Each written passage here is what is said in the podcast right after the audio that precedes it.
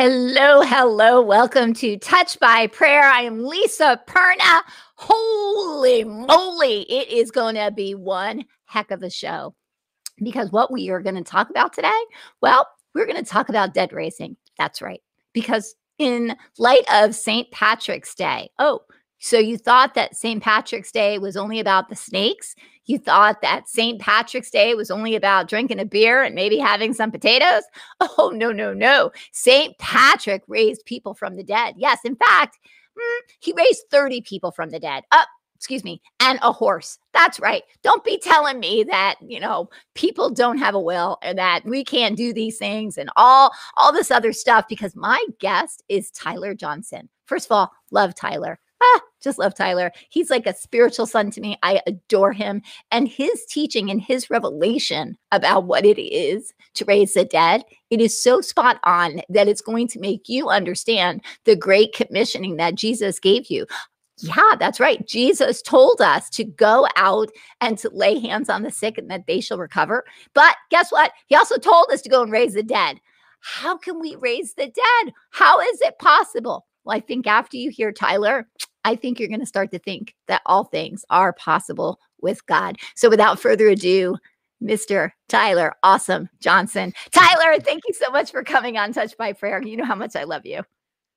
I love you too, dude. Thanks for having me. Oh, you are just the best. Okay. So let's, let's get into this, because you said, what do you want to talk about? I'm like, oh, it's Saint Patrick's Day.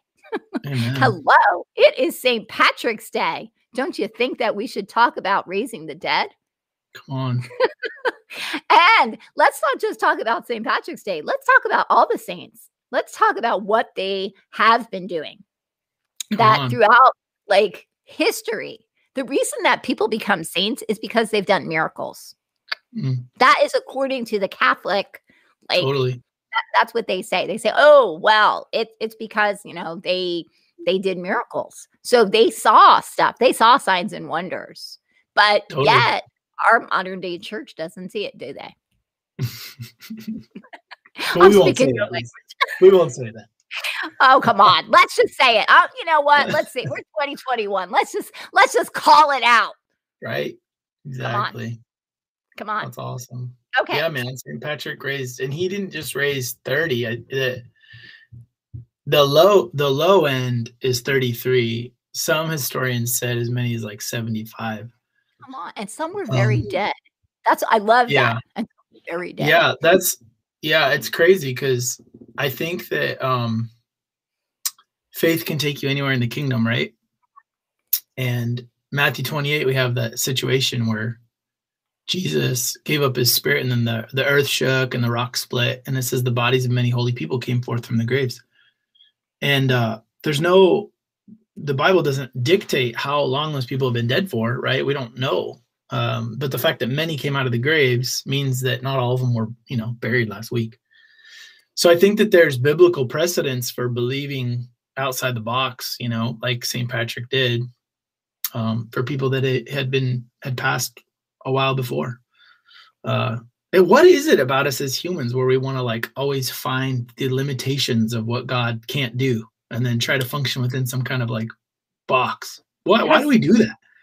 We can't comprehend the awesomeness of our God. I guess, we, I guess so. We just can't think that, that God so loved the world that he gave his only begotten son, that after he was crucified and resurrected from the dead, he was going to come and dwell and live inside us so that we become little Jesuses. See, we can't comprehend that type totally. Of theology. It's crazy. The whole Bible is crazy. I mean, you think about what the Bible actually talks about. The whole mm-hmm. Bible's nuts. It is. It's just wonderfully, beautifully nuts, you know? Well, let's talk about why... Why I know that you are a card-carrying dead raiser. Come on. Not many people have that, Tyler. I'm just going to say that. Like, there aren't a lot of people who can walk around and go, yeah, let me just get out my card. You know what? If we all were going for it, we probably would have those cards. There you go. You know? There um, you go. So you're asking why I have the card? Well, I want to know, yes, because, well, I know the story, but my audience doesn't know the story. So why don't you go ahead and share that? Well, I mean, really, we got, Lisa's referring to a card from our state that um, allows me entrance into any any situation. Um, like if nine eleven happened in Seattle, I could be down on ground zero and walk into collapsed buildings and the cops wouldn't be able to stop me, that kind of thing. And the reason why I got that was because I kept putting myself in situations where um, I'd be able to pray for people that had died. Um, and not long after that, with enough of doing that kind of thing, you know, you're the people around you that have the authority to give you the ability to do that with access. You know, they gave me a card. The, the Washington State gave me a card that uh, enabled me to do that. So it's like, I think sometimes we're like, I think in the kingdom, we do it backwards. Sometimes we're like, well, I don't really know how to go about doing the thing that the Bible tells me to do, say like pray to raise the dead, because I don't know where any dead people are. And I was like, well, where do you think they keep dead people? It's car accidents, it's the morgue, it's the mm-hmm. hospital, it's funeral homes. And so we just started targeting all those places. I would chase hot, I would chase um, ambulances. I would became a hospital chaplain. I began to print out flyers and stuff for our, our funeral homes in town. And we just started going for it. Like, and I think that when you make an effort in faith, like God makes a way for you, doesn't he? He does. Um, so um, instead of wondering how you're going to get access into a morgue or funeral home, whatever, just start praying for the dead. Just start going for it. Like, don't overthink it. Just obey. And, well, I think uh, that's, that's a hard part, like for, for us, because there's so many, there's so many things and, and we can be so deterred, especially because there are so many people who don't believe that. But if yeah. we're, I, I think, especially after we went through the um, catastrophe that was twenty twenty, we we are looking at things in a very different way. And I believe that God is is raising us up to even do greater things. I think that the greater yeah. things that Jesus spoke about, that greater things you will do, I think that that's where we're kind of heading to. Yeah. Yeah. That's good. So let me, I God know, right? God bless twenty twenty. Okay. So because I've gotten to hear all your stories, I, I do want to kind of talk a little bit about the saints. Now, do you know, because I know that you have been invited into a lot of different Catholic churches, correct? Because yeah. they, because they want to hear this, which is really yeah, funny. They want like, to hear. They want to know their legacy. Yeah, because it's it's not just Protestants that have forgotten what God's done. It's the it's the Catholics who it was their testimonies to begin with. But so much of the supernatural gets sifted out of churches now. You know, you can't just walk into a church and tell people that Saint Patrick, who people drink green beer on the day of celebration, you know, that he raised people from the dead that have been dead for many years. Like, nobody in church going in for Sunday service is wanting to hear that. They don't want to hear the supernatural. They just want a little ear tickle. They just want a couple, you know, want the fuzzies from worship and then move on with their day and get some Chick-fil-A. It's like, well, you can't, on Sundays, right? You can't go to Chick-fil-A on Sundays. Yeah. yeah. But uh, it's a holy chicken. I, I don't know what to do, Lisa, because who I am as a person, I'm just an intense person. So like, I guess yeah. most people don't want, I guess they want like a social club out of church. I don't know. I, I want to change the world.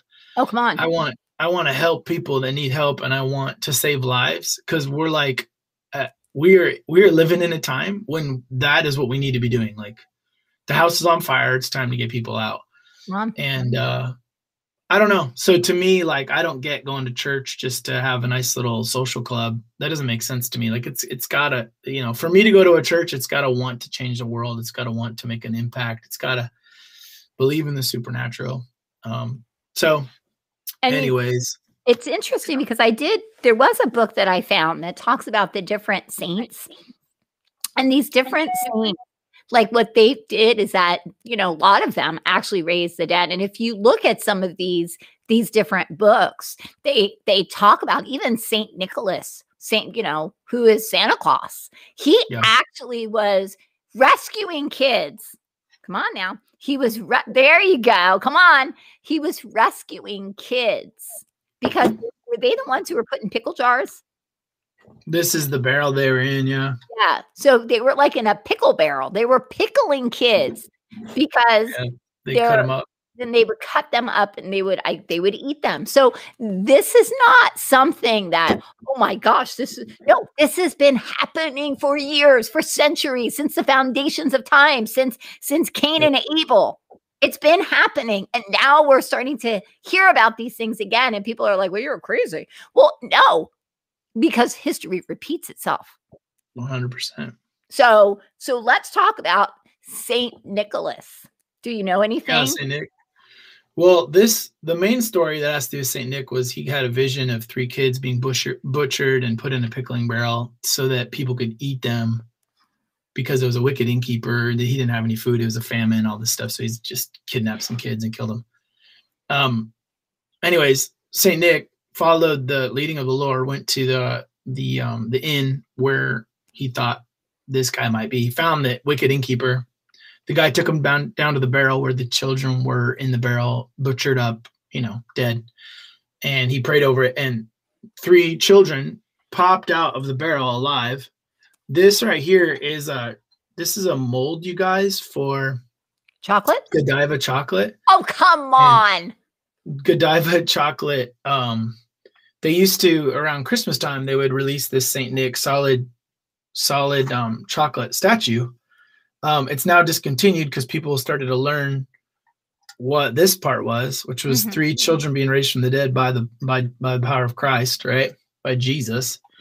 And um, you know, I had read about this testimony, um, and I had heard that Godiva chocolate had made these, you know, solid chocolate statues. And one day I went on eBay and found this this uh, this on eBay. This is one of the real ones with the print and everything. The I don't know if you can see it. There's a number on there uh-huh. of the the mold from the company. Anyways, so that's Saint Nick. But, um, you know, Saint Nick is just one in a long line of of people that, that raise the dead. And the bottom line is, to everybody listening, to the thirty-eight people listening, you know, Romans eight says that the same spirit that raised Christ from the dead is living in you. So you've already got resurrection power living in you. Now all you have to do is start to try. This has been the message we've had for over a decade to people. We go to churches, we train them in this stuff, we talk to them about it. Just try. Don't over-spiritualize it. Don't feel like you need to be in seminary to do it, or a pastor of twenty years. Like, you are the hands and the feet of Jesus, and your hands are Holy Ghost defibrillators, and you can release the power of God on something even that has died, um, and bring it back to life, because the Spirit of God is within you. So just try. Like, don't make it harder than that. Like, just try to obey God. He said to raise the dead. It was a commandment. It wasn't a suggestion in Matthew ten eight. So just go for it. Have fun with the Holy Ghost. Someone in here asked if, um, I can't go down again, but someone asked if we call out this spirit of death out of them. Um, honestly, we just go in and we just pray whatever Holy Spirit gives to us. Um, And many, you know, in scripture, Jesus, uh, one time he wept with the people grieving, and then he calls Lazarus out, who is rotting, by the way. Yeah. Um, you know, for a lot of people praying for the dead today, so, you know, we've heard, we've heard people get into these situations that are pretty intense when you're praying for the dead. And, and sometimes, say if someone's embalmed, or, or they have lost a limb, or whatever it is, people always think these different physical things limit God's ability to do a miracle. What I love about this Lazarus story is that Lazarus was rotting.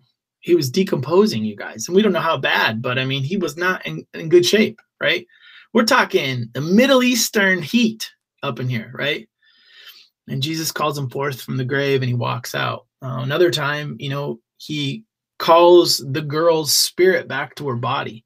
So our encouragement to people is just be led by Holy Ghost.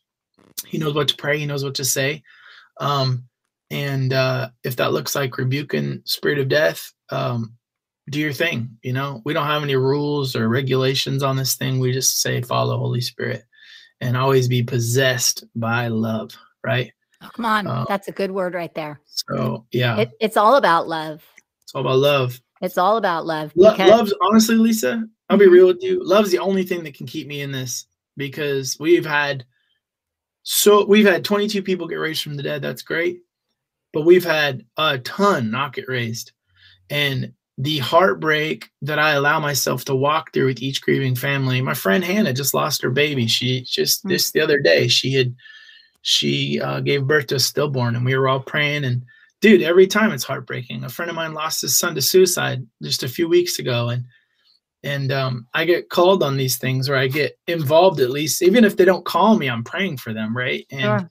um, man, I, I involve my heart every time on this. And there's nothing other than love that would keep me in it. Cause, cause dude, I'll tell you what, you know, people hear about dead raising, they're like, oh, power and, you know, all this notoriety and stuff. Yeah. And I'm like, no, actually a lot of times it just means you're just like weeping with those that weep.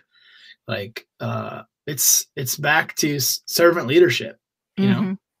Well, and if you look at like when when the woman, well, when the child died and, and Jesus came, there were a couple of things that he did do. First of all, he told every single person who was grieving, get out. So yeah. he shifted the atmosphere from a place of doubt. He took just the parents and he only brought Peter, James, and John. All the disciples were probably with him, but right. he just took Peter, James, and John. Because there has to be unity, there has to be that that place, that that that doubt, that that um, truth that is not a reality. Because when you're operating into the supernatural, you can't look at the natural. That's why it's yeah. called supernatural. You have to have super foresight. You have to have a super focus. You have to do things that you wouldn't possibly do in the natural. That's why it's yeah. supernatural. And so you really one of, have to be blind to the natural. It's true. You do. And so when he said to the little girl, it's time to wake up. It's time to wake up. Yeah. It wasn't like, and I rebuke all the demons, you know, like we can get yeah. ourselves so like wrapped up into spirituality. But there have, and there have been some times that I was praying for somebody who was in a coma, and I heard the Lord say, it's time to get up now. That's yeah. all I heard. And then she got up from a coma. Like, so simple. I was calling yeah. her name, wake up, wake up, wake up. And then it's time to wake up yeah. now. That's it. There was no, shh, you know, like when the Holy Spirit is in it, when you feel that the presence of God is in it, it it makes things effortless. And you just kind of follow his lead. It's kind of like follow yeah. the leader, but too many people's want it. Too many people want to be the leader. They don't want to let the Holy Spirit lead. one hundred percent. Too many okay. chiefs, not enough Indians. Come on. There you go. Okay. So I just let's follow Jesus, man. That's I'm it. No chief. I can't do, I could barely run my own life. I just follow him. Mm. And, uh, yeah. okay. okay. So let's, let's just talk about, um, a couple of stories, and then we're going to kind of, we're going to switch into some supernatural, because see, you are an author. Yes, he is. He's an author, and he wrote a book, The Dead Are Raised. So there you go. Lots of resurrection stories by Tyler G. Johnson. And the G is for great. That's just my personal thing. But he also has a book, and it's called Stories of the Supernatural. And it's Finding God. This was the best. Finding God in Walmart and Other Unlikely Places. This is one of my favorite books that you wrote, because it is real deal. You go in for diapers and have an encounter. It's like, seriously, that that's what I love about you. It's like, dude, all right. Like, oh my gosh, Tyler, should we, should we tell them about how, like, even when you go out on an adventure, how God will give you your gelato? It's so true. You know, like, he's not going to keep anything from you when you choose to do the good thing, because we were right before we, we went into the lockdown. We went into New York City, and it was it was me and Tyler and another friend of ours, Nick. And so we went into New York City, and we were praying over um, over uh, uh, Wall Street. And we went to the bowl, and we decided that we were supposed to have, because from the prompting of the Holy Spirit, we were supposed to go and get um, communion. And so, but I wanted gelato. You know, communion, gelato. Okay. So I said, okay, we'll go get, we'll, we'll do communion. It's more important. So we went and we got our, we did our communion. It was like this crazy encounter, because across the street, there was this Jewish, um, it was like an R V that was playing like traditional Jewish music as we're taking our communion, and we're getting wrecked. We're just getting wrecked. It was so fun. But as we're rushing, because we had to get you to the to the airport, and we're like rushing to go back to the to the train station. We're trying to get back onto the train to get back to the car to get you back to the airport. And as we're coming through, what do we find? Gelato. Because he he doesn't take anything from you. And that one of those stories, the reason I bring up that story is that sometimes we think that we have to sacrifice so much and God doesn't want to mm-hmm. reward us or doesn't want to give to us. Like, oh yeah, so well, you, you didn't get your gelato. And I'm using this just to be an example. You know, well, you didn't get your gelato, but you did, you know, well, I chose the better thing, but then God rewarded me for choosing the better thing. And I thought that, like so many times that you have done stuff, God has given you the better. One of my favorite, favorite stories that you talk about is when you prayed over the first person when you were on a uh, missions trip. Do you mind sharing that with the Which woman? Story? Oh my gosh, the woman, the woman on the floor in the back of the building. The lady? Yes. Yep. Yeah, I'm going to actually, I'm, I know. I'm going to actually give you full screen. I'm going to, I'm going to disappear for just a second because this is such a good story. All right, go ahead and tell them the story. Okay. Well, to tell this story, to give it, I'm seeing, first off, I just have to say, I'm seeing all these comments on the side and I want to respond to you guys, but I'm going to listen to what Lisa said. And I'm going to um, tell this story first. Um, Darren, I saw your question. No, it's important. What's up? No, I'm going to say you do whatever you feel like you're supposed to do. Oh, I know. I know. Okay. All right. All right. I'm going back.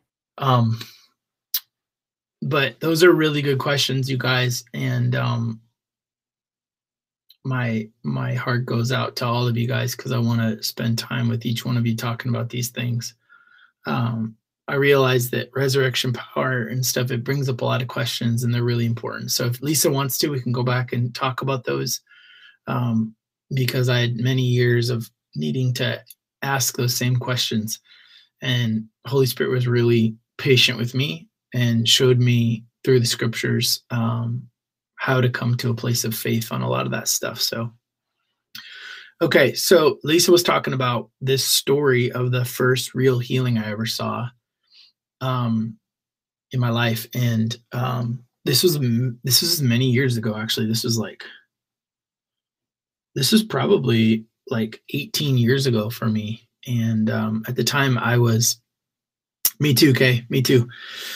At the time I was um, a Baptist boy, and uh, God bless them, man. They, the Baptist, um, even though they didn't believe in the supernatural, and we skipped over, you know, First Corinthians fourteen and, and twelve, um, they did put in me a value for the Word of God, which I'm really, I'm very thankful for, because everything that I believe comes from the Bible and personal encounters I've had with the Lord that line up with that.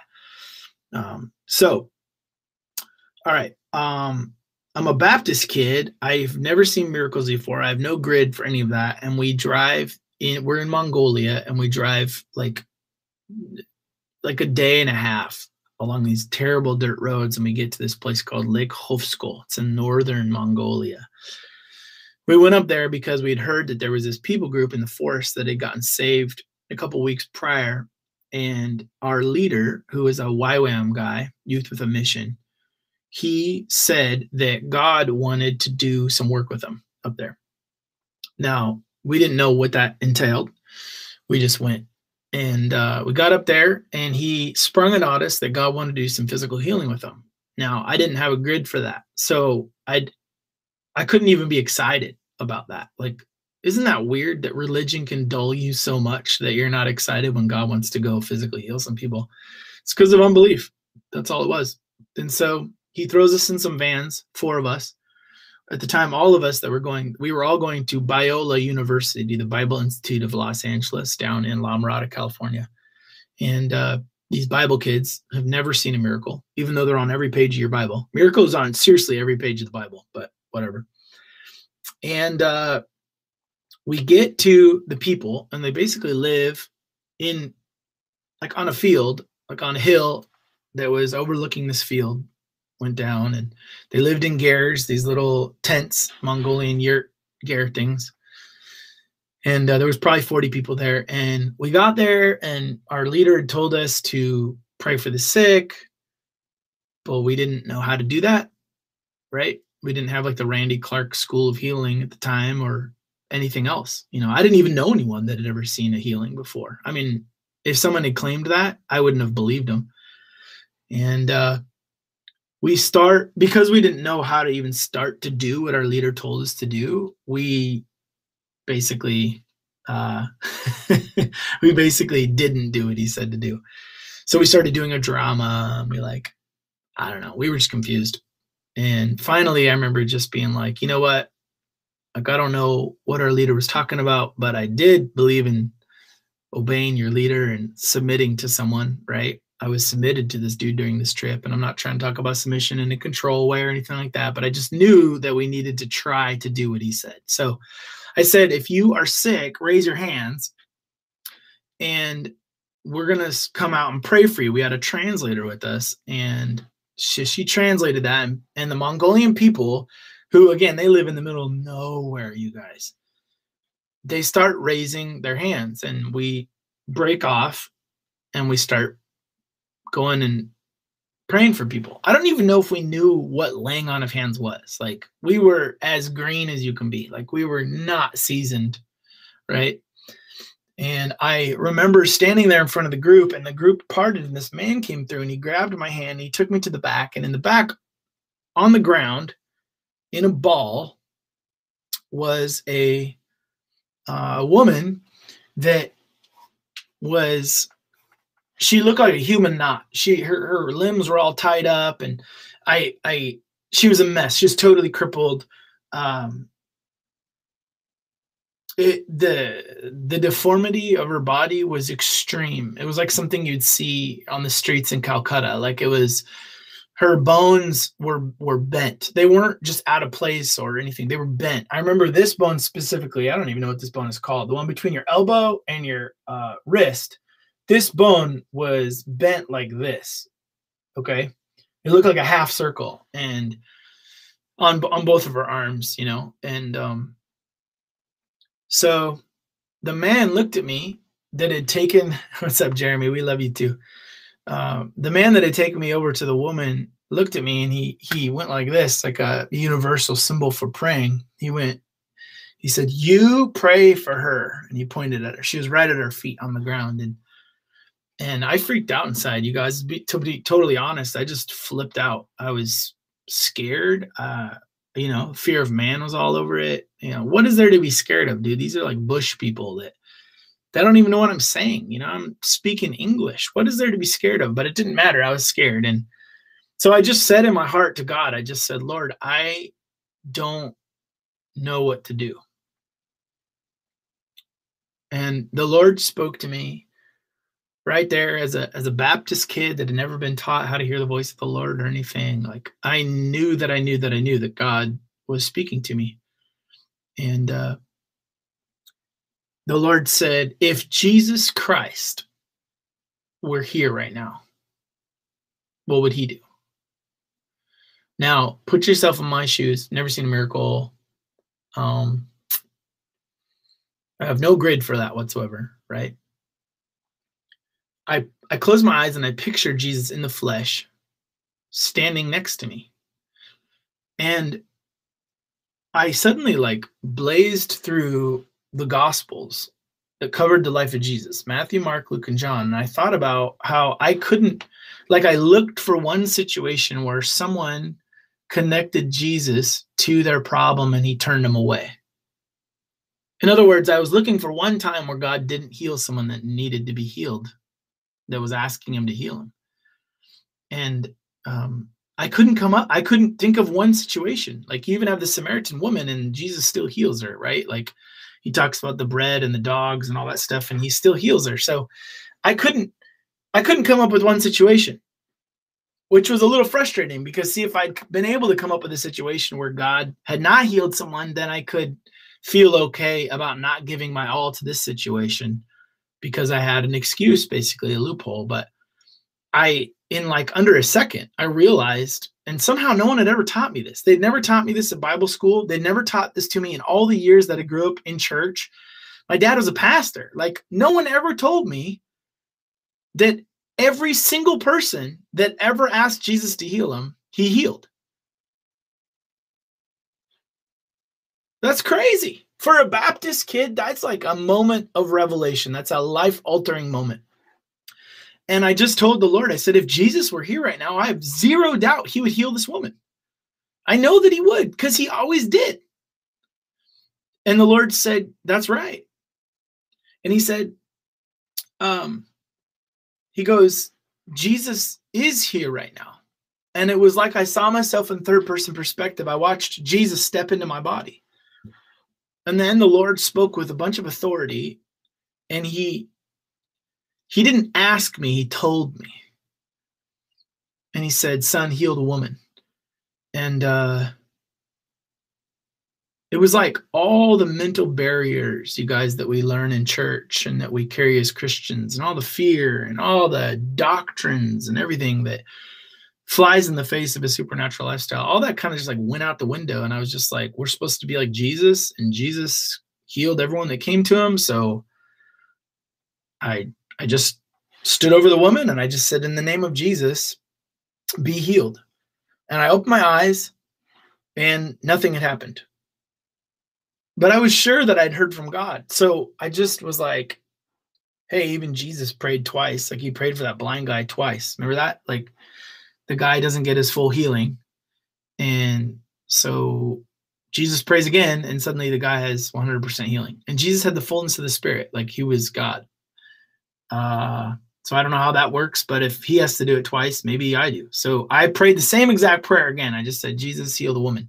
And I opened my eyes, and this time, there's no translator. This time, she, I'm looking down at her, and she begins to smile. And uh, I thought, that's odd. And then she began to move her right arm. And I remember she started moving it, and it was making these popping and cracking sounds. And it was, it was uncomfortable listening to it. Like, I don't know if you guys have ever felt that feeling, but like when someone, anytime someone really moves in faith, there's risk involved.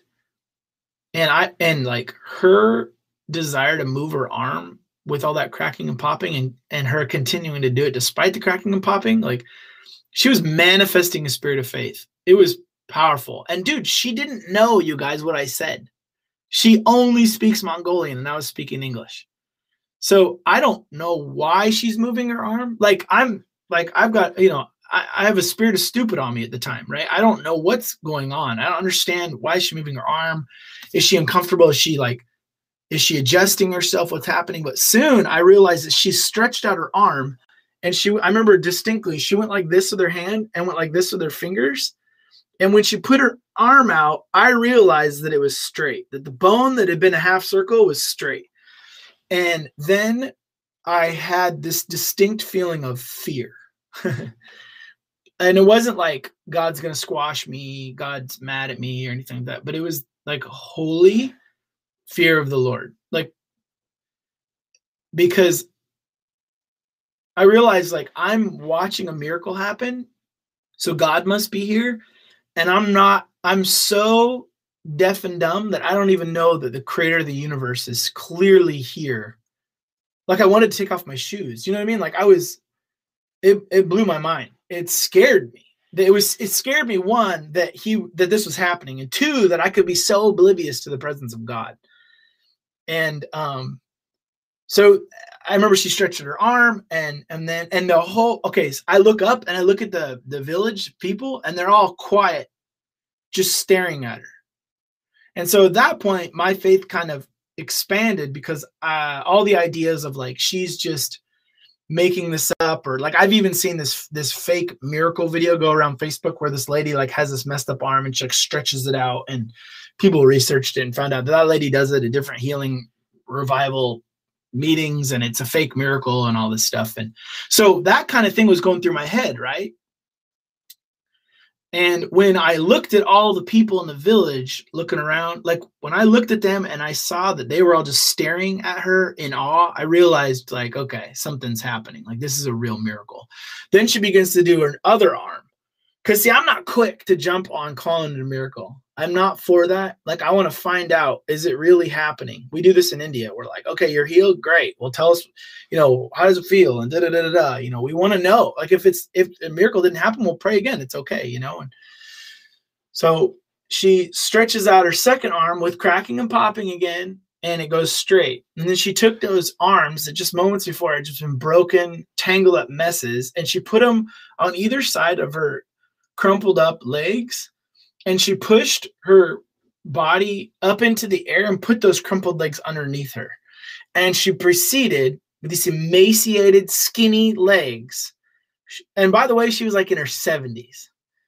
She proceeded to stand up on legs that were, they were still distorted. When she put them underneath her, I remember they were still messed up. It's like, it's like the um, silver and gold I have not, but what I do have, I give to you. And Peter, it doesn't say that when he said that they were healed. Sometimes the miracle happens when you speak. It's a declarative power, like, right, like a prophetic declaration that creates a new reality. But other times there's an act of faith. It says that Peter stretched out his arm and grabbed the person, and it was like the miracle still hadn't happened. He pulled him up, and as he does a faith, risky move, like he could have pulled them up and they just fell flat on their face again, right? But when Peter pulls them up, boom, the miracle happens. It takes place. And it was like an, it was a risky act of faith, right? And this lady was doing the same thing. Like, her legs were still messed up, and she's tried to stand on them anyways. And she, I remember she slowly pushes up on her legs, and they're cracking and popping. And I remember as clear as day, you guys, I was standing straight up, and I remember she came and f- her her face raised up till she was level with me and looking me in the eyes with this like bright smile on her face. And my brain cannot, why, my brain can't comprehend it. Why is it that I could accept the fact that she was crippled, but when she wasn't crippled anymore, that was hard for my brain to accept? I don't, I don't understand that. Like, what, what is it about how we're quick to, to, embrace unbelief, but we're slow to embrace like the reality of faith? You know, I don't know what it is, but, but she smiled at me, and, and it was starting to dawn on me, but I don't think I was fully like convinced yet. Okay. All of a sudden we were on this hill, and all of a sudden this lady that I would guess is in her seventies, she ran down the hill, just took off running. And it was like at that moment, all the, the unbelief couldn't stay anymore. Like, I had to believe that God had done a miracle, because not only is a seventy plus year old not usually run down a, a hill in the grass, right? But a cripple doesn't run unless they've really been healed. And, and, and so that unbelief fell off me, and I ran. I didn't know what to do. I was just standing there. And I ran down after her, and I caught up with her, and I grabbed hands with her, and we began to swing each other like a like a dad and a daughter do when when they're when they're just being joyful and playing. Like, we were just swinging each other around, and you guys, we were just screaming. Like, we were we weren't we weren't doing what we do in church. We weren't doing like, oh, praise God, praise God. We were blood-curdling screaming. There was no We had zero care of what anyone else thought. We just were just screaming, just looking at each other. We couldn't even say I love you to each other, but we were speaking so clearly. Like, we were just dancing and screaming and flipping out. And I have a picture of her and I, and I'm, I remember the shirt I was wearing, and I have my arm around her, and we're both just beaming at the camera. It changed my life. And, and one, it changed my life because it told me that Jesus demonstrated to us the will of God. Like, his life revealed the will of God to us. And so if Jesus never said to anyone that came to him, it's not God's will for you to be healed, if he had said that, it'd be different, but he didn't say that. In fact, his his actions and his words demonstrate that it's always the will of God to heal. Does that mean it always happens? No. You know, uh, it doesn't always happen for us. It, And I believe the same thing about dead raising. It's always God's will to, to bring life to that which is dead, okay? But, man, in that moment, my life changed. Lisa, my life totally changed, because I went from the will of God being kind of a murky, unclear thing to the will of God being very clear. The will of God It's not a doctrine, you guys. It's not something you can summarize with words. The will of God is embodied by Jesus. That's so good. That's so good. And the reason that I had you share that particular story is because most people would have looked at that woman as being dead.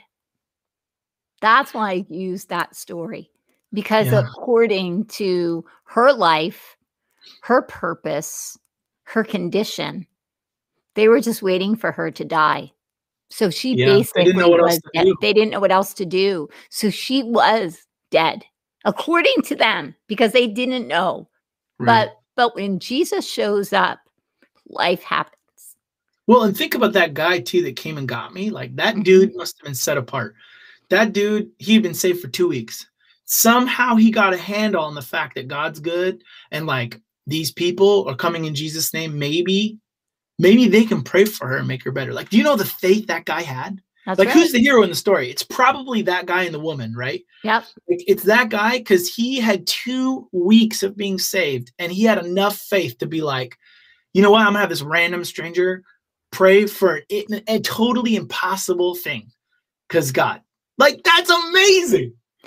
And that's, see, that's the other thing too. When we, when we look at that and we see it and we go, oh my gosh, that's such a great story. That's so cool. But would we have the faith if somebody was in that condition? Do we just let yeah. like grandma, yeah. son, we'll just say grandma.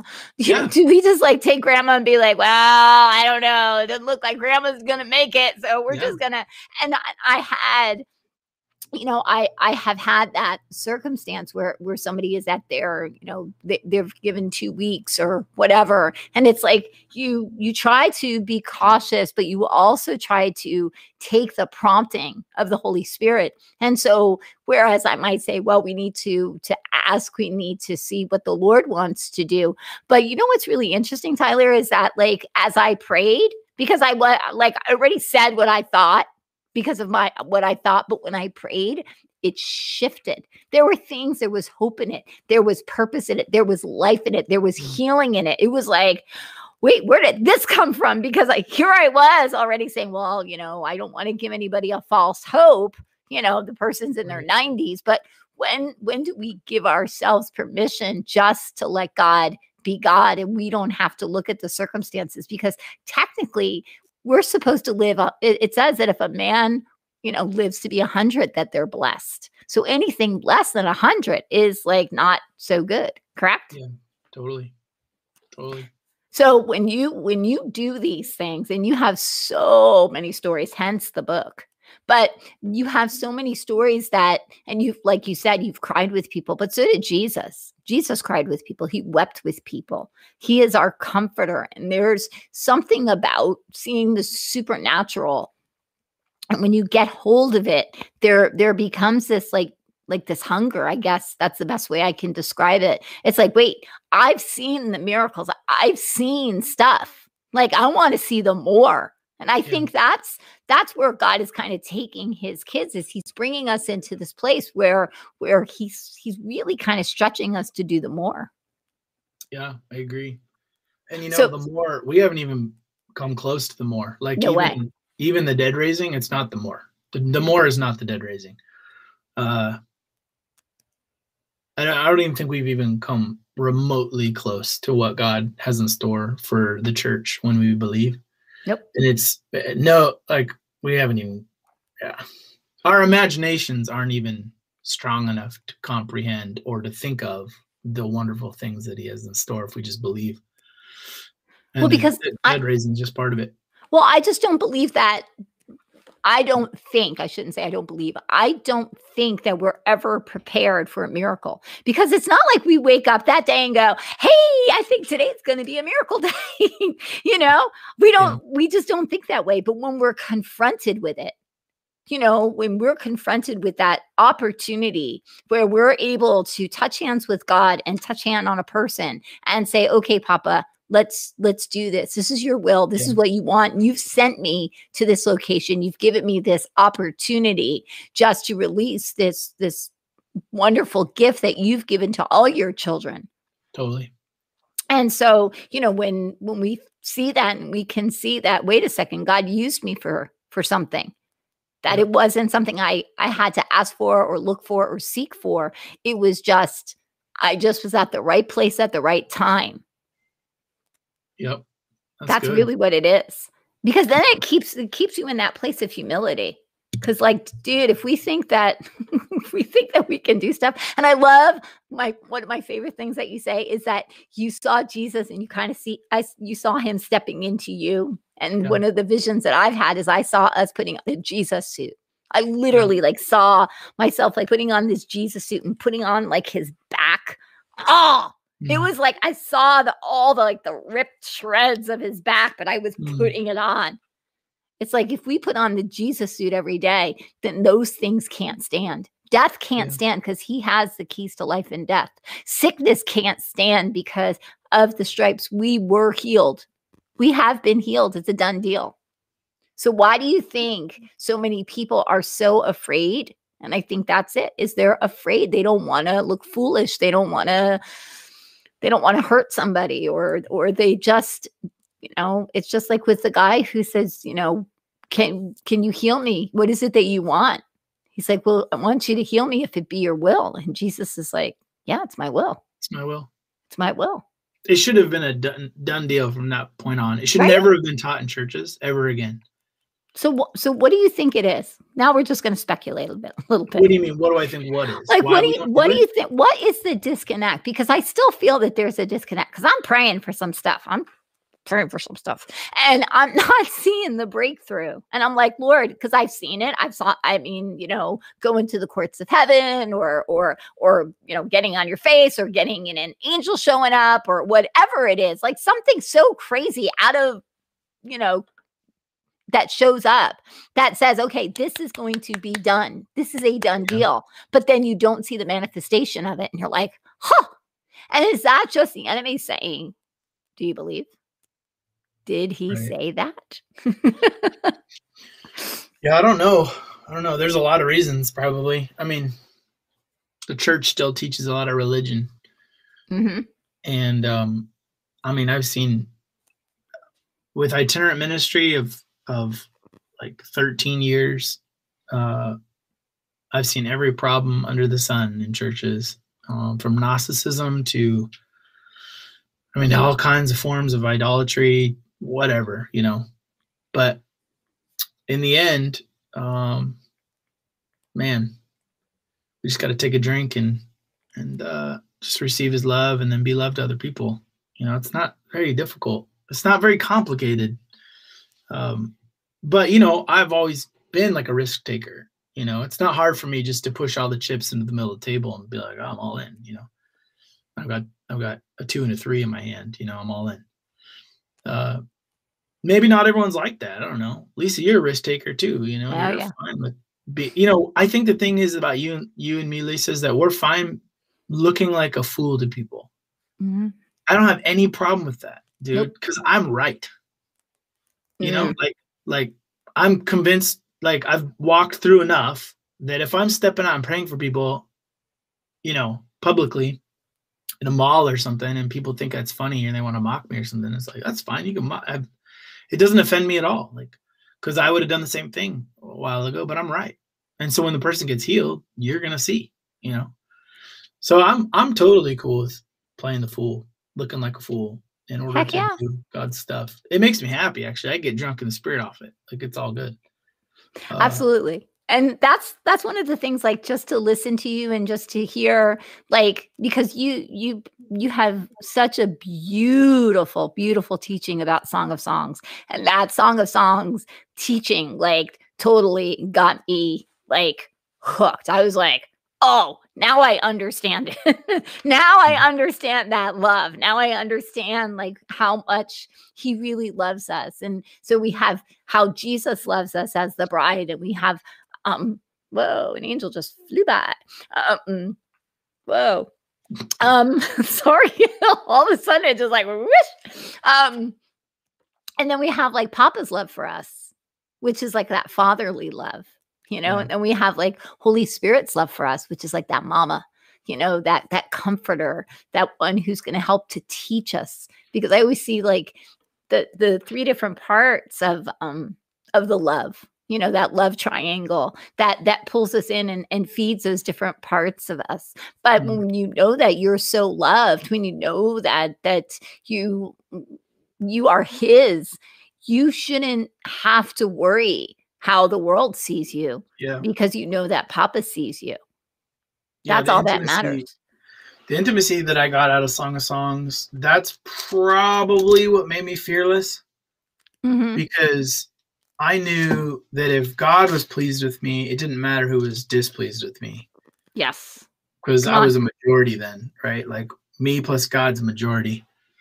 And um, so I think, I mean, I you know, I tell people all the time is the Song of Songs is what launched us into Raising the Dead and everything else, because we we discovered intimacy with God through this book. You know, there's there's nothing like it, man. You know, Lisa, I was just thinking the other day, I was like, I need to start teaching my kids how to read Song of Songs, because Holy Spirit will begin to minister to them through it.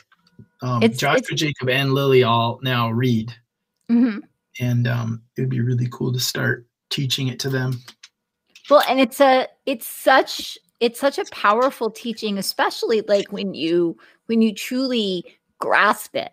When you get it and you understand that he's speaking to, like, you're, you can see the Shulamite woman, but, but we have to look at it as it's his bride. We are his bride. So he's really speaking to us. And just the way that you taught it. And when I read it, when I, no, actually it was an audio that, that you gave me. Oh Lord, it was so good. And it changed and it shifted my focus. Cause people will say to you, oh, you need to read Song of Songs, you know, and you're like, I'm reading it, and you know, you don't get it, but then there, there comes a time where it just like connects and you go, oh, I'm the Shulamite woman.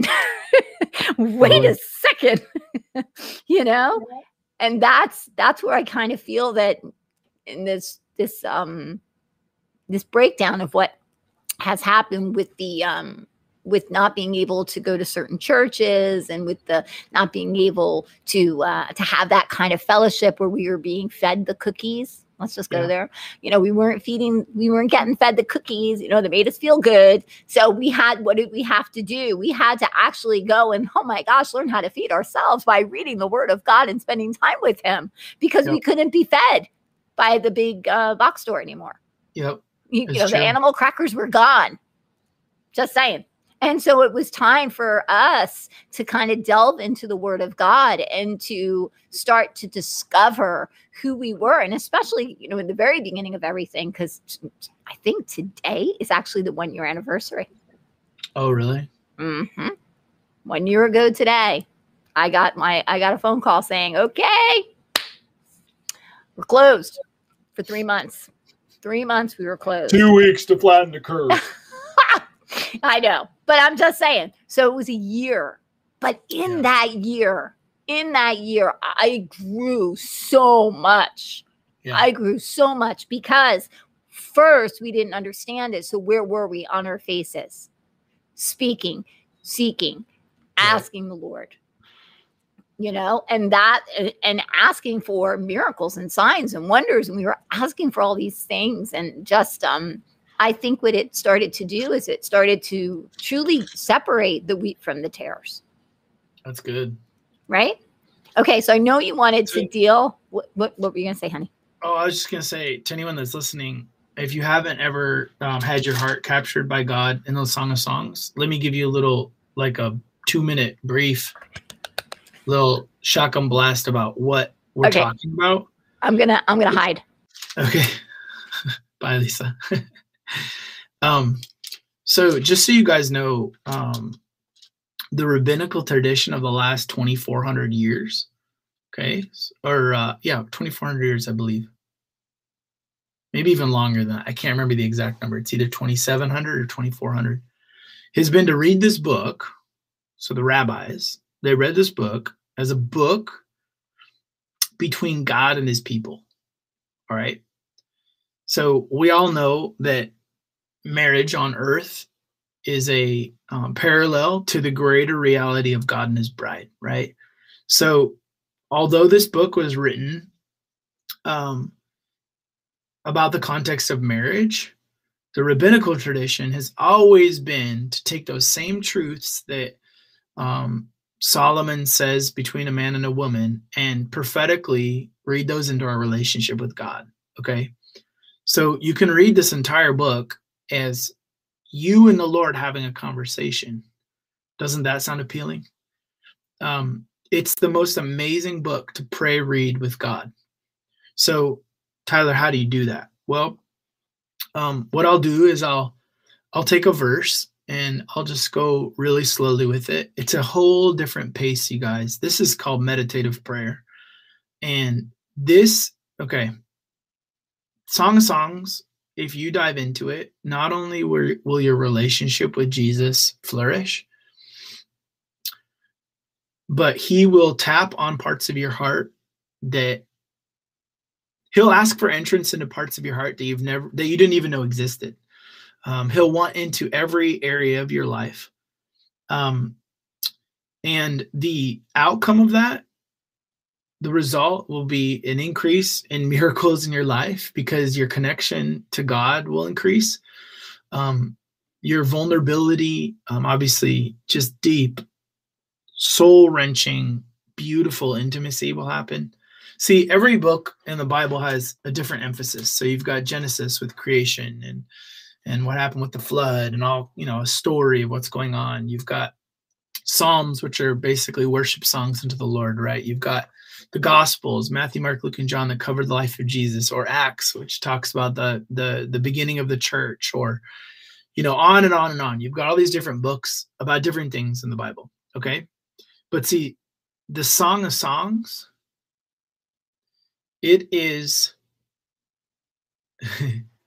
It is a window into the emotions of God's heart towards you.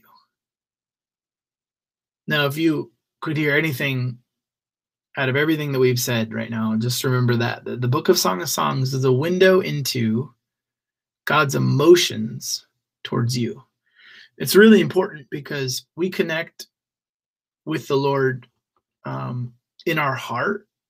Like most people do it through prayer and worship. But it's not very often that we use scripture to touch like the depths of our heart. Like it's not many times in the Bible where God talks from an emotional place. Okay. Many times it's, it's truths, you know, like, uh, I mean, you name it, you know, uh, there's truths that we're eating of in the scriptures, you know, and, and there's doctrinal facts and truths that we're trying to take in and let our mind be renewed and all of that. But we're all emotional beings and we all have the need to be loved and to love.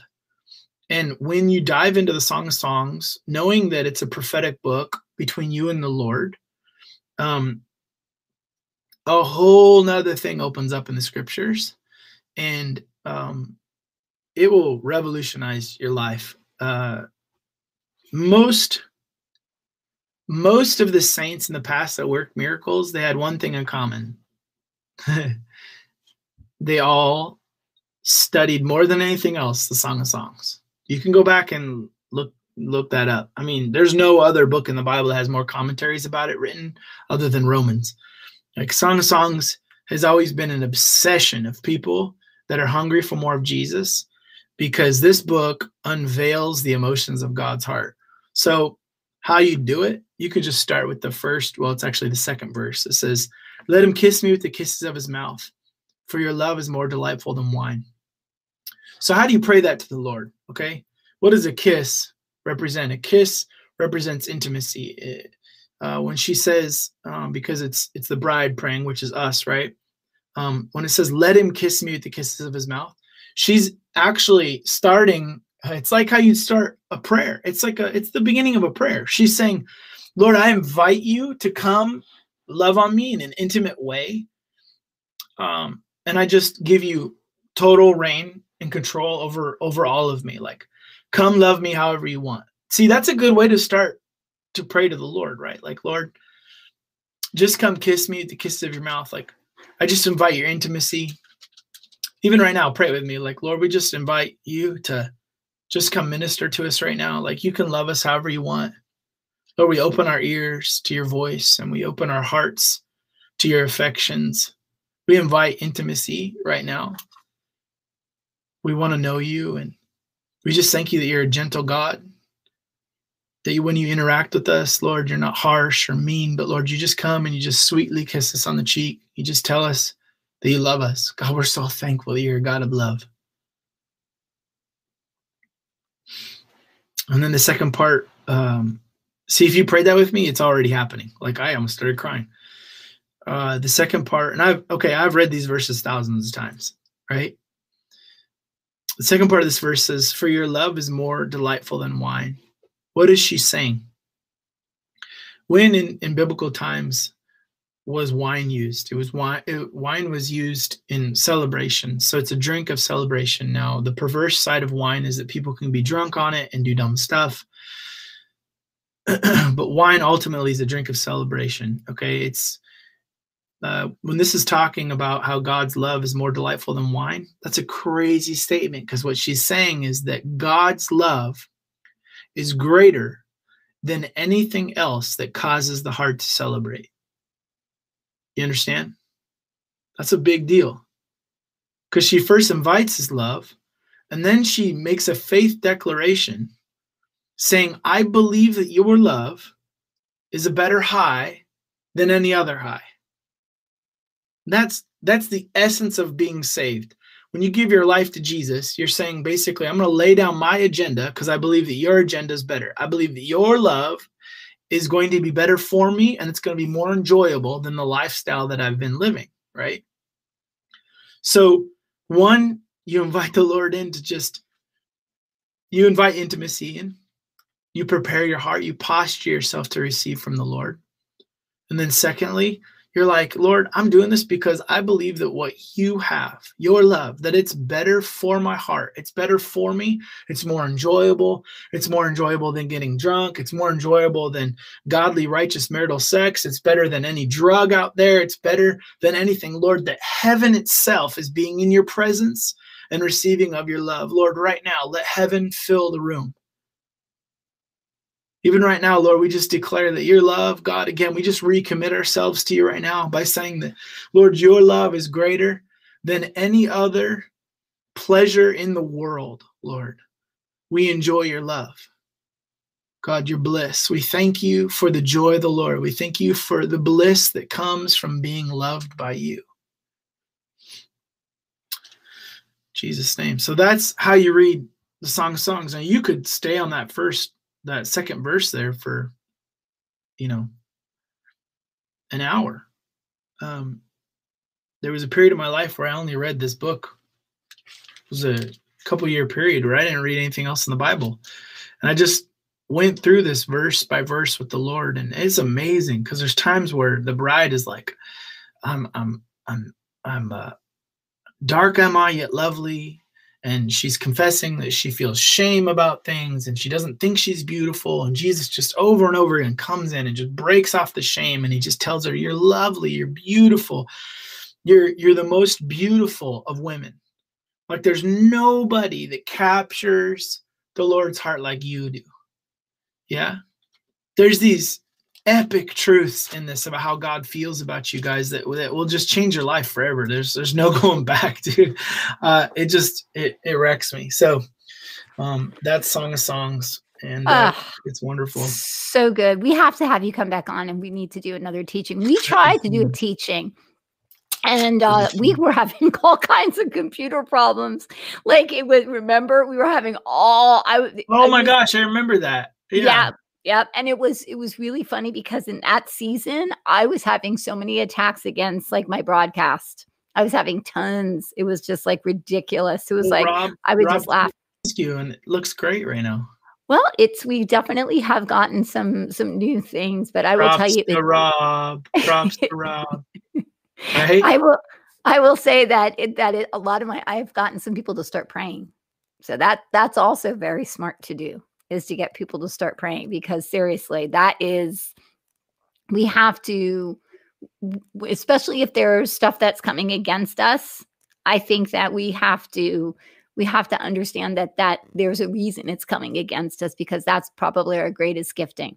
So the yeah. things that, that you're constantly battling with, and, and just, you know, con- it's like a constant, it's like, oh, Well, that's why, because that's what I'm supposed to do, or that's where I'm supposed to go, or whatever it is. Yeah. And and so, because the enemy, the enemy doesn't want you to fulfill your destiny, but that's okay, because God wins. Just saying, right? Yes, Lord. And Lord, just bless Erica, Kay. Yes.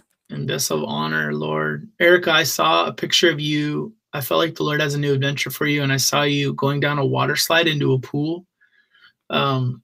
And I think it's an invitation into deeper places with the Lord, but there might be like an initial drop where you're like, whoa, where am I headed? What's going on? Because it's so deep. And and so, Lord, we just bless Erica in, in more of our intimacy with the Lord and, and new adventures. Lord, we just bless Kay's heart too. Just uh, bless Kay's heart, like the gentleness and the kindness of her heart. Lord, I thank you that you are a gentle, kind God, and you know exactly how to hold her heart and how to hold Kay right now. And uh, we just pray more love over her, God. And we just bless Vessel of Honor Ministries as well. Um, when I read your name just now, I saw gold bars.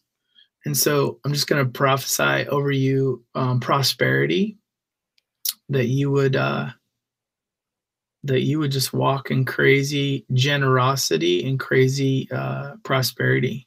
Deuteronomy eight eighteen over you, Vessel of Honor. Deuteronomy. Her name is Derek Lynn. Who is it? Derek Lynn. Derek? Derek Lynn. Derek. Him? It's a she. Derek Lynn. She. Derek. Yes, Lord. Derek Lynn. Derek Lynn. Mm-hmm. Amen. Jesus. So cool. So cool. You are so awesome. I told you the G stood for great. Come on. I told you, I, I tried to warn you people that when, when Tyler is in the house, it is a, you're either crying, laughing, or both, and possibly on the floor. Just saying. Well, when, when I got into this book, when uh-huh. I got into Song of Songs, I would mm-hmm. read, I would read a couple of the, and then I just begin to pray it to the Lord. And uh dude, so many mornings when I was studying that, I was just a puddle on the floor. And that that had not happened to me before. I was new. And I think one of the most defining moments was um I was reading this, and the Lord kept saying, I mean, the whole basically Jesus saying you're beautiful. And he's trying to pound it into your head, like, because we just don't believe that. We don't believe that we have value in his eyes apart from our good works. But like, he just says, you're beautiful, period. He actually says that the way that he sees you is flawless. Like, there is no flaw in you in his eyes. He doesn't see any problems with you, Lisa. You know, like Kay and Darren and uh, Derek, like, the Lord says that all beautiful you are, you know, there is no law on you. And that, that is a really tough, that's a tough truth to receive. It's wonderful, tough, um, because everything in us wants to kick against that. And I remember one, one day, um, the Lord just said, son, I don't want to change you. I just want to love you. And I just wept. Because everything religion had ever taught me was that I needed to do better. I needed to change. I needed to act more holy. I needed to be more righteous. And, and then the Lord just came in with this totally different way of doing things. And he's like, don't worry about trying to self-manage yourself or try to get all this stuff that you see out of control in your life under control. Like, just let me love you. And if you let me love you, the change that needs to happen will, will happen. But it's like, it's like with my kids right now, you know, we have a toddler, and, you know, if he tries to change his own diaper, it doesn't go well. It's, it's, it's a mess. And it's like, dude, just keep your hands up above your waistline and keep them there. Don't try to clean yourself up. I'll take care of it, right? Uh, just let me do it. And so much of the time, you know, we think we need to change and be different. You know, when, when in reality, we just need to let our guard down and let God just delight in us. Mm-hmm. You know, we just need to let the Lord delight in us and believe it and, like, allow him to do it. Dude, you know how many of God's kids won't even let God love on them?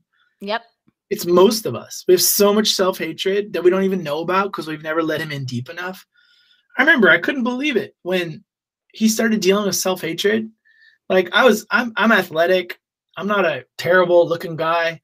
You know, I, I've, I've never been the loner or, uh, you know, I had a good life, and I still had so much self-hatred, and I didn't know that I did until God's love came in so powerfully.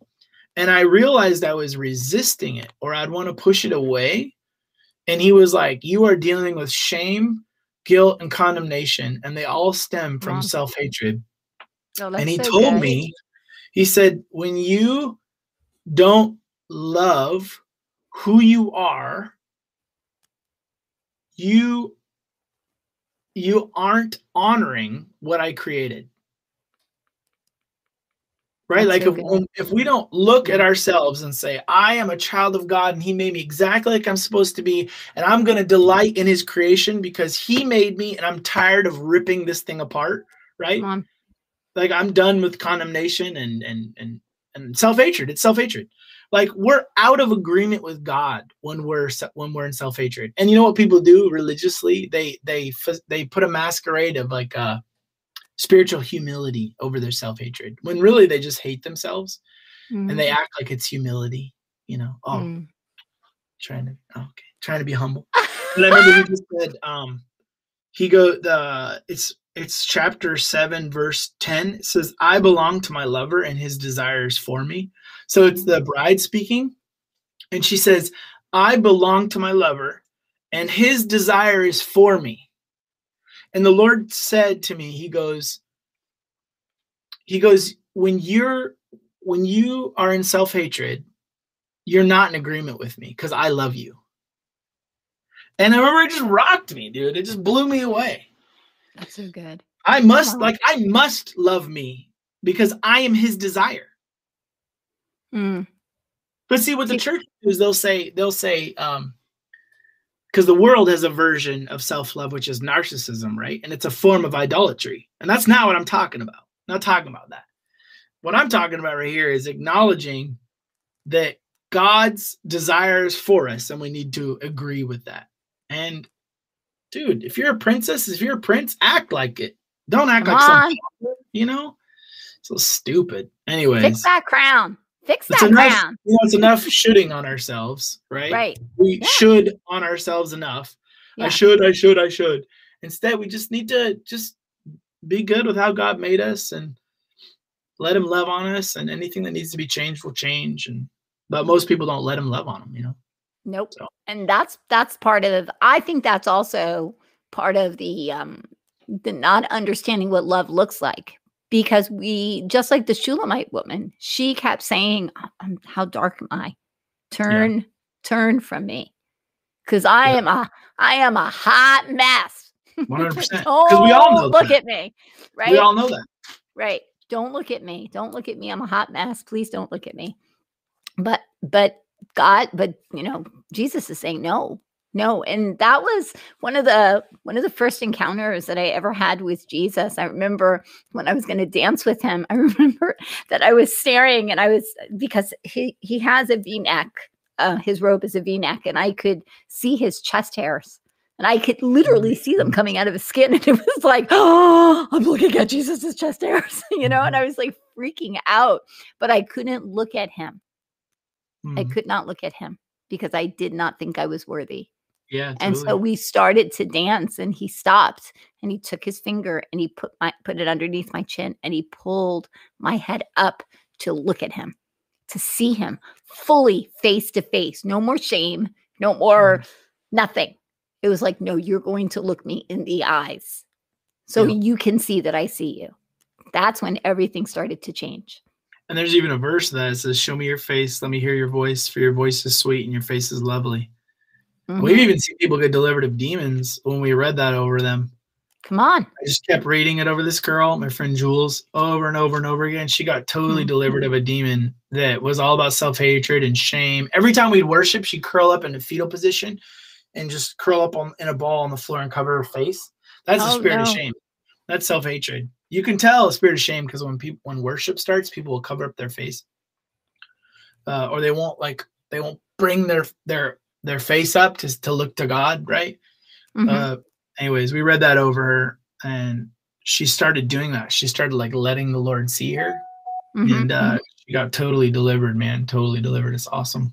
That is so cool.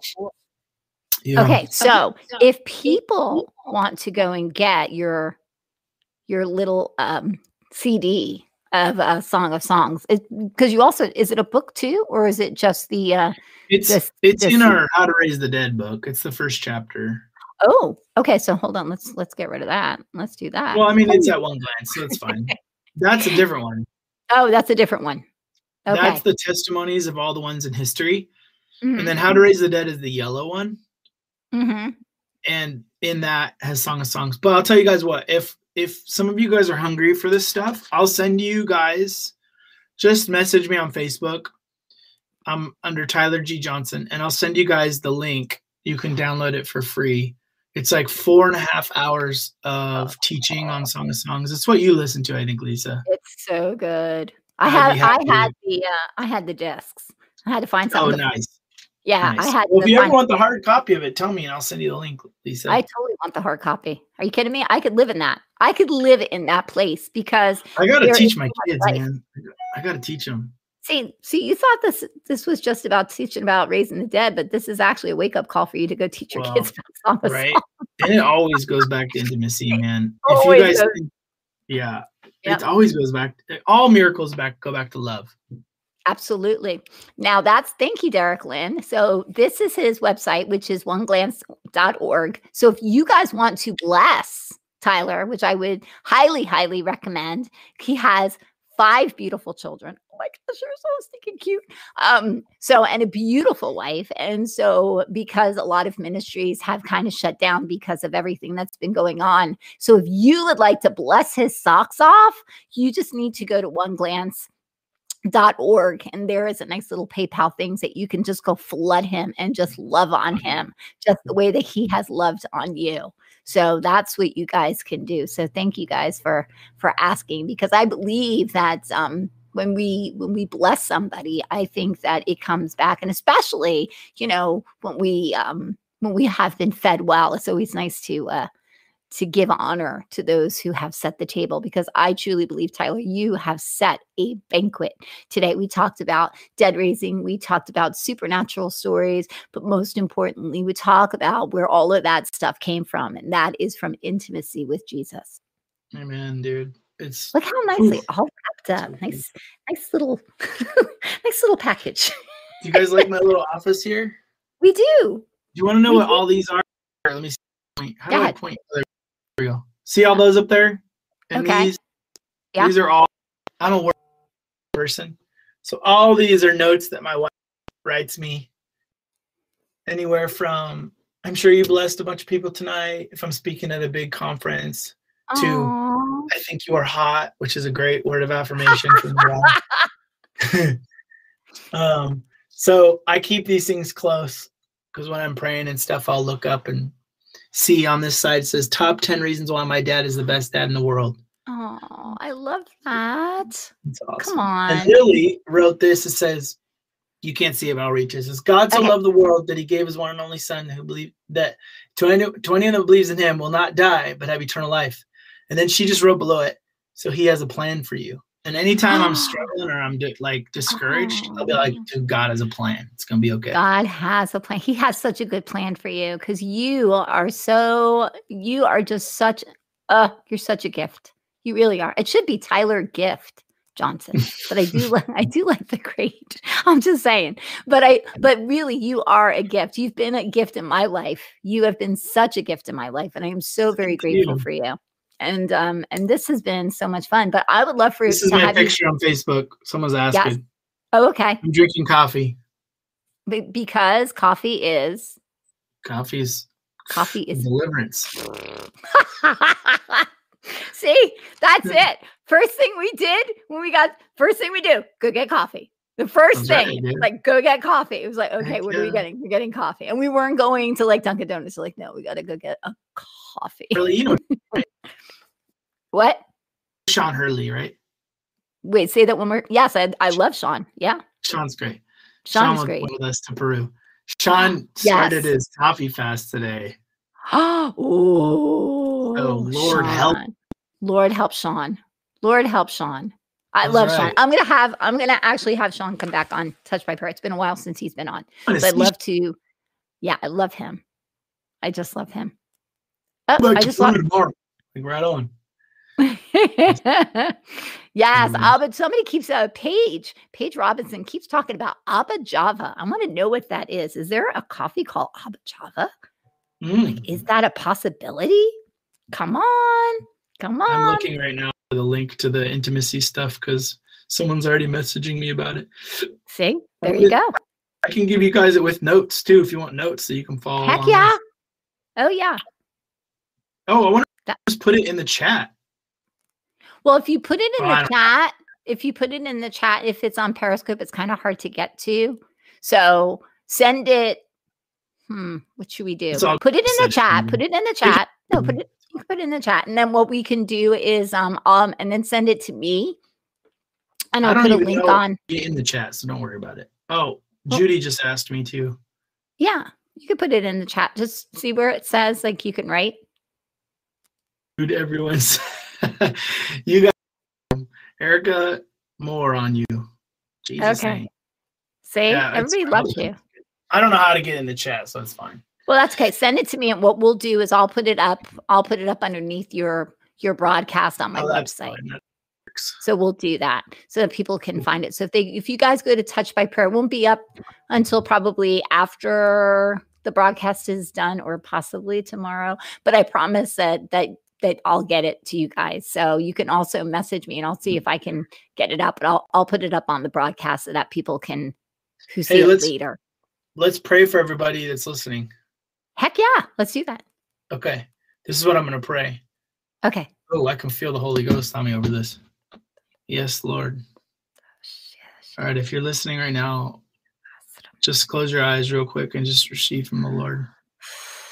God, right now to everyone that's listening, Lord, we just release a grace to receive the love of God.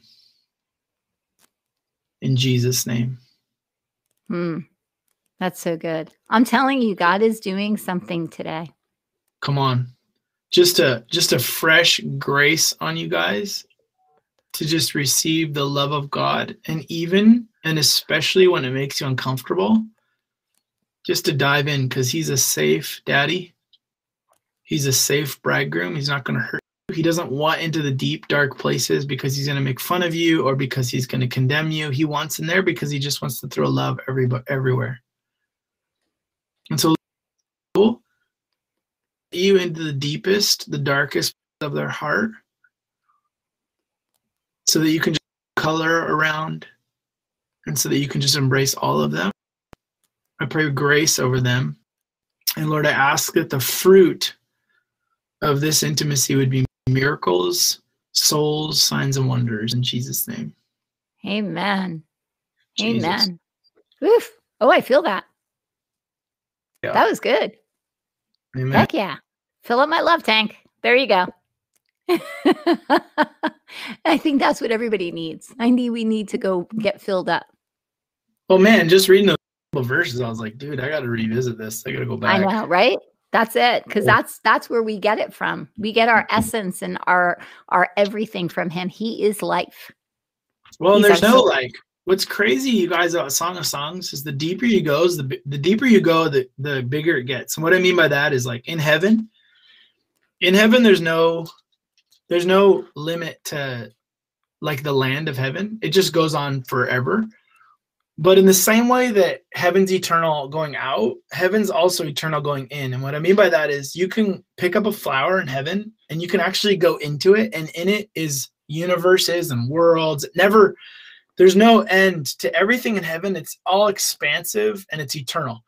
And so Song of Songs, you step into that heavenly realm when you read Song of Songs, where one verse, actually a world, it's like a formation encounters.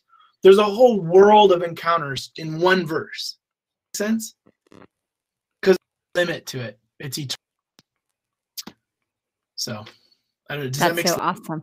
Makes a lot of sense. Big. Totally makes Big. a lot of sense. Okay, so I'm going to put this back up. If you guys would like to go ahead and if you'd like to get his book, there's soup, uh, Stories of the Supernatural, which is Finding God in Walmart and Other Fun Unlikely Places. I'm adding the fun because with Tyler, it's always fun. You can also get his book, which is The Dead Are Raised. So you can find that and also How to Raise the Dead, correct? Yeah. And I think there, I think there's fun. another one, right? There's five books. There's a bunch. Two fictions, all kinds of stuff. Lisa, See? you plug things hard. Guys, I didn't ask to plug any of this. She Well, okay, so people need to know the awesomeness of Tyler Johnson because I've been telling people how awesome you are. So I'm just sharing it. See, I like to share with my friends. So sharing is caring. And so, and plus I care about you. So I want you to be blessed. So I, well, you know how I feel. So, but thank you for coming on Touch by Prayer. I'm going to have you back on. We're going to do a whole, whole hour about Song of Songs. Bring your tissues and we'll we'll let's figure out we'll figure out a day. Sounds good? Sounds good, dude. Okay. Um Sounds I'm gonna good. put you on the side. I'm gonna say goodbye to everybody.